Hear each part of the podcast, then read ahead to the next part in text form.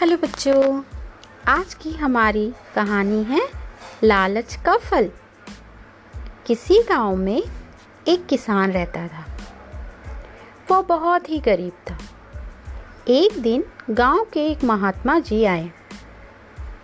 किसान ने उनकी बहुत सेवा की। महात्मा जी उनकी सेवा से बहुत खुश हुए। उन्होंने किसान पर दया आ गई और उन्होंने किसान को एक मुर्गी दी। और कहा, यह मुर्गी रोज सोने का एक अंडा देगी। सोने के उस अंडे से तुम्हारी गरीबी दूर हो जाएगी।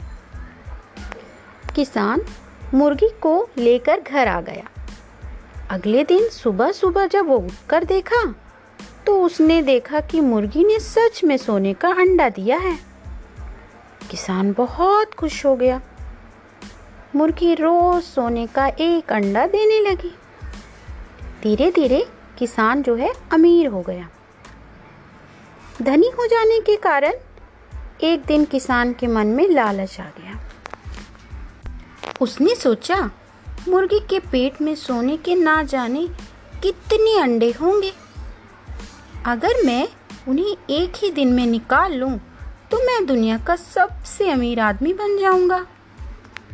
लालची किसान ने मुर्गी के पेट को चीर डाला।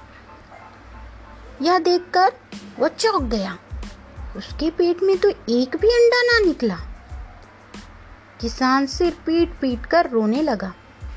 बोला, अरे, मैंने यह क्या कर डाला? पर अब क्या हो सकता है? मेरे लालच के कारण ये सोने देने वाली मुर्गी से भी मैंने हाथ धो बैठा।